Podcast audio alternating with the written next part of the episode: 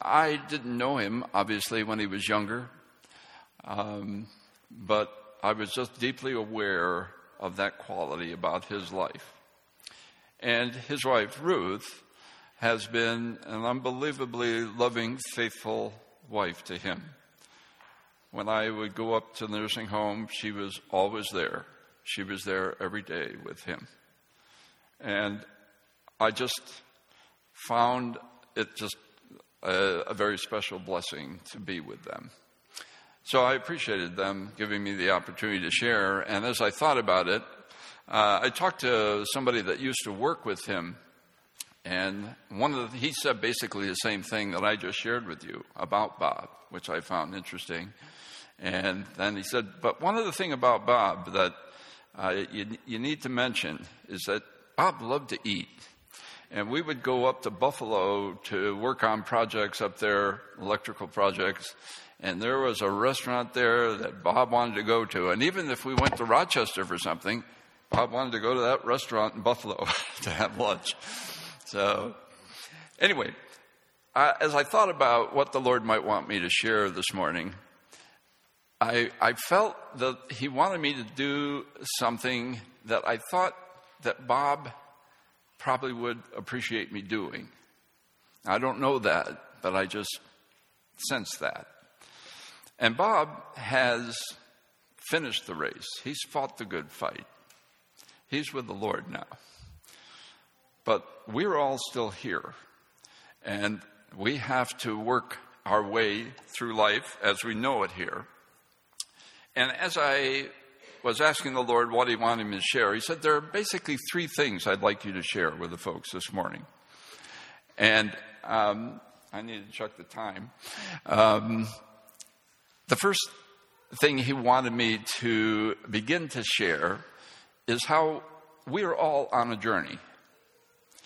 And there are many things about this journey that we don't often understand. They're great mysteries. I've struck recently by the fact that the Apostle Paul talks about many different mysteries that are all very major things, like Christ Himself, the fact of Christ in you, the hope of glory. These are great mysteries. We don't fully understand them, but they are true. Faith, godliness, marriage, Paul talks about all these things as mysteries. And as we go through this journey, uh, I believe the Lord has created us and designed us to live in a love relationship with Him. That should be our greatest priority, I believe. And everything else, I believe, will flow from that.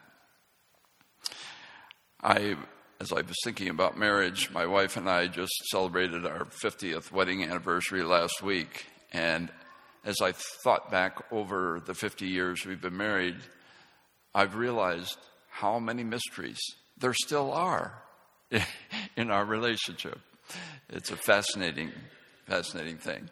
Anyway, the three things that I wanted to share with you began back several years ago uh, and there are experiences that I've had in my relationship with the Lord that my hope is, as I share them with you, you will find yourself thinking about sort of where you're at in your relationship with Him.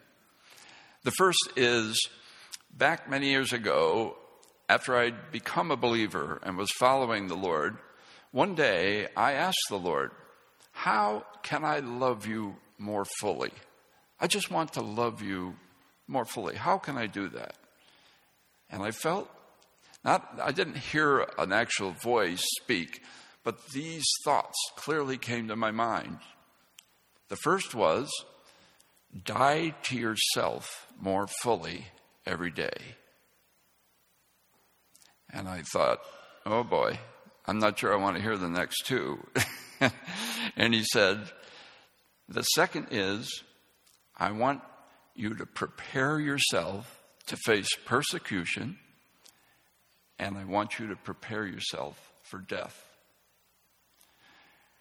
And I hesitated for a moment and thought to myself, wait a minute, what, what was the question I asked him? What does that have to do with that? And I felt like the Lord said to me, if you're willing to die to yourself and you're willing to allow me to prepare you to face these things, you will experience a deeper love for me. And I thought, oh, okay. And then he went on and he said, What do you know about the martyr Stephen? And I thought, well, not a lot. He was a godly man who did some, some amazing things. He ended up preaching his sermon, and that led to him being stoned to death. And how did Stephen respond when he was being stoned to death? I said, Well, a lot like Jesus when he was on the cross. He said, Father, forgive them, for they know not what they do. Uh huh. And how do you think he was able to do that? And I thought, well, obviously you prepared him. And the Lord said to me, and that's what I want to do with you. I want to prepare you to face these things. He didn't say you're going to be persecuted and you're going to die right away, but I want to prepare you. And I believe that's something the Lord wants to be doing in all of our lives in all kinds of different ways. So that's the first thing. The second thing, this one's a little longer, so you have to bear with me for a minute here. Another thing, probably maybe eight or ten years after that experience, that I felt the Lord began to show me was something that's a little hard to, for us to quite fathom. But He said, You know, I've not really designed you primarily for this earth, I've designed you for eternity. And I'm like, Oh, okay, yeah, well, I, I, I believe I'm going to go to heaven someday. I'm, I'm looking forward to that. And he said, No, that's not what I'm saying. What I'm wanting you to understand is I'm not wanting you to live for the things of this earth. I want you to be living in the light of eternity every day. And I, I, I just found myself pondering that. And then over the next several weeks, he, he shared several things with me. The first was how short life is on this earth. As I searched the scripture, I found at least 25, and there may be more, portions of scripture that talk about how short life is. It's like a breath, it's like the grass, it's like a dream, it's like a vapor that's here today and gone tomorrow. Now, we read those things in Scripture, but do we really realize how short it, life is? Uh, there are a few portions of Scripture that talk about the, uh, the blessing of long life, and but even long life is pretty short, even if you live to be a hundred. So that was one thing he shared with. And then he said, do you remember what all the patriarchs have said? All of them have said this Abraham, Isaac, Jacob, Moses, David, Peter. They have all said that we are aliens, strangers, and sojourners on this earth. Now, when, when we think about that, we don't like that because we want to be secure on this earth. But that's not what Scripture says. What Scripture says is that we're just, we're just passing through. We were designed for eternity. And then a few weeks later, I love the book of Ecclesiastes. It's one of my favorite books in Scripture. And I was reading in chapter 2, uh, which I knew, but I hadn't really realized what Solomon said in the second half of that chapter that struck me in the light of what I'm saying in this second point. He goes through all the material possessions that he has his land, his vineyards, his gardens, his servants, his concubines, his animals, his silver, his gold.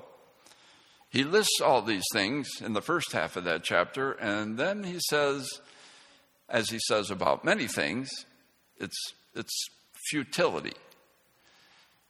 Well, okay, but then when I read the second half of the chapter, verse 17 says, So I hated life. And verse 20 says, So I despaired of life. And I was thinking as I read those, I'd never really noticed that before. Here's a man who has everything this world can offer you. And that's the conclusion he came to. That tells me something about what's most important. And then I got down to verse 25, and in verse 25, he says an amazing thing. He says, Who can eat and who can find enjoyment without him? So Solomon realized that the only place that there is true life is in him. And then I found myself thinking about other portions of Scripture that have always been significant to me, like 1 John 2, where he says, Do not love the world or the things in the world, for the world is passing away.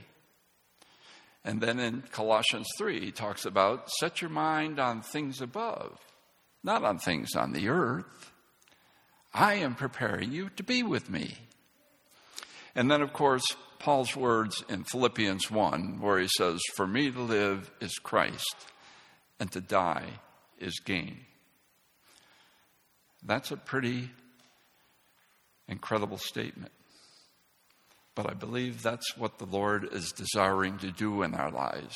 He wants to be the center of our life. And it's interesting what Paul says after that. I was just going to read a couple of verses after that. After he says that in verse 21, he says, But if I'm to live on in the flesh, this will mean fruitful labor for me, and I do not know which to choose.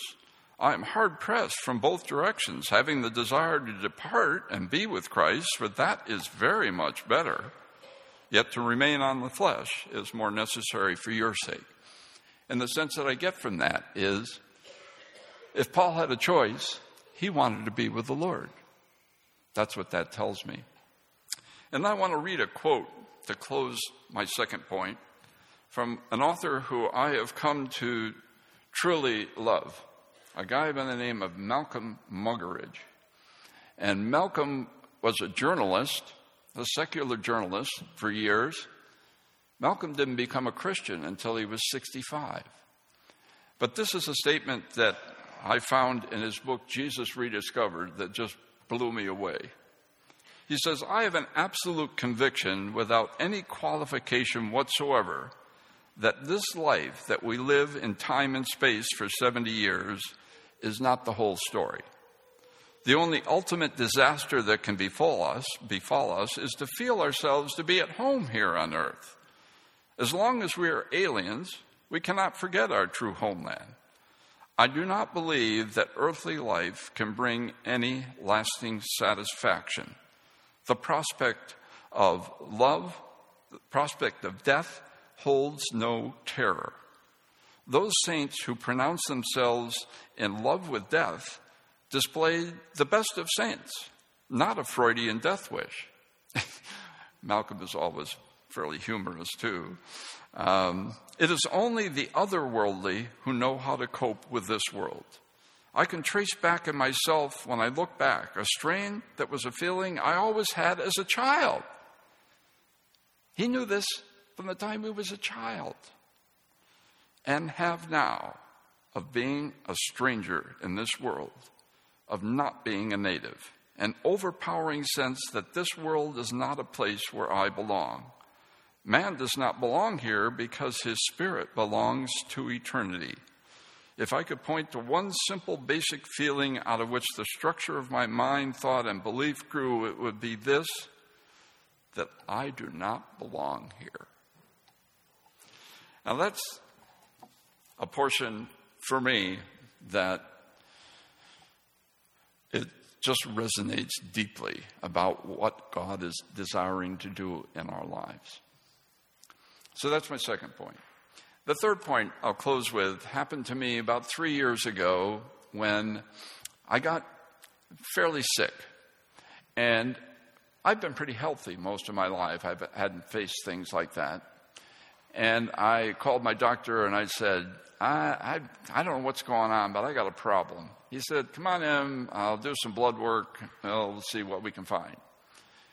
Did that. Next day, I get a call from him. He said, Got your blood work, go to the hospital. I said, Whoa, really? Yep. And he explained to me that my kidney number had been about 30, which is fairly low, but he said, it's not terrible. But your kidney number was 12. I said, What does that mean? He said, Well, if it gets to 10, you're going to need kidney dialysis. So I thought, Oh boy. Okay, so I went to the hospital, and uh, during that time, when they prepared me for surgery to try to, to deal with it, which they did, my kidney number last time I had blood work was 44. So the Lord did something, and I'm very thankful for that. But during that time, the Lord brought three verses of Scripture to me. And I believe these kind of fit with everything else I've shared with you this morning. The first is Psalm 27 4. And it's simply, David simply says, uh, The one thing I desire, and that will I seek after, that I might dwell, he says, in the house of the Lord all the days of my life, to behold the beauty of the Lord. I don't know if he could be in the house of the Lord every day, so I just say in the presence of the Lord every day. That is my longing, to be in the presence of the Lord every day. And when I asked him, but Lord, I'm not sure what it means to behold your beauty, he said, I want you to look at Isaiah 53 3. And that's the verse that says, He was despised and rejected, a man of sorrows and acquainted with grief. And as I thought about that, I realized that here the living God who created us was willing to submit himself to being rejected and brutally murdered because of his love for us. That is overwhelming to me. I, I don't fathom that. That's one of the greatest mysteries of life, and yet it's true. The second verse is Psalm 73 25, Psalm of Asaph, and he says, Who have I in heaven but thee? And on earth I desire nothing besides thee. And I found myself realizing, well, that's at that time, that's not true. There are still other things that I desire besides thee. and I just felt like he was saying, but that's where I'm trying to bring you to a place where all you desire is me.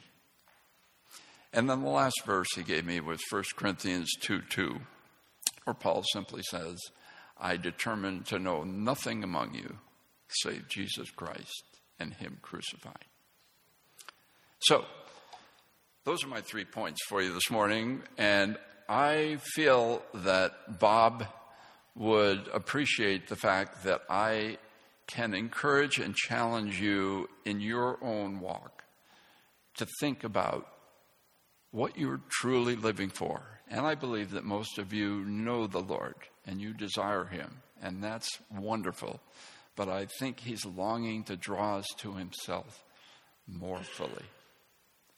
And so, I, as we sing our last hymn this morning, um, what's contained in the hymn, And Can It Be, talks about God's just amazing love for us. And if I can leave you with anything, I want to leave you with that thought of how deeply your Creator loves you. And I'm going to let Paul come and lead the hymn now.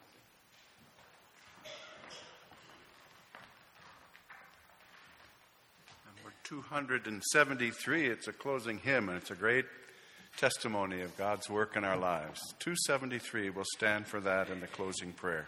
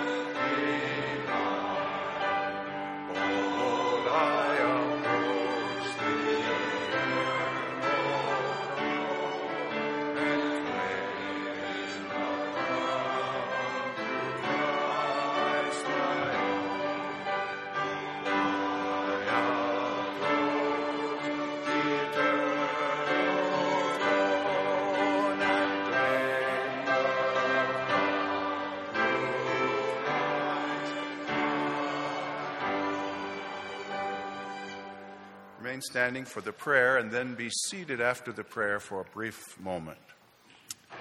Our benediction. Now, the God of peace that brought again from the dead our Lord Jesus Christ, that great shepherd of the sheep, through the blood of the everlasting covenant, make you perfect in every good work to do the, his will, working in you that which is well pleasing in his sight through Jesus Christ to whom be glory forever and ever. Amen. You may be seated.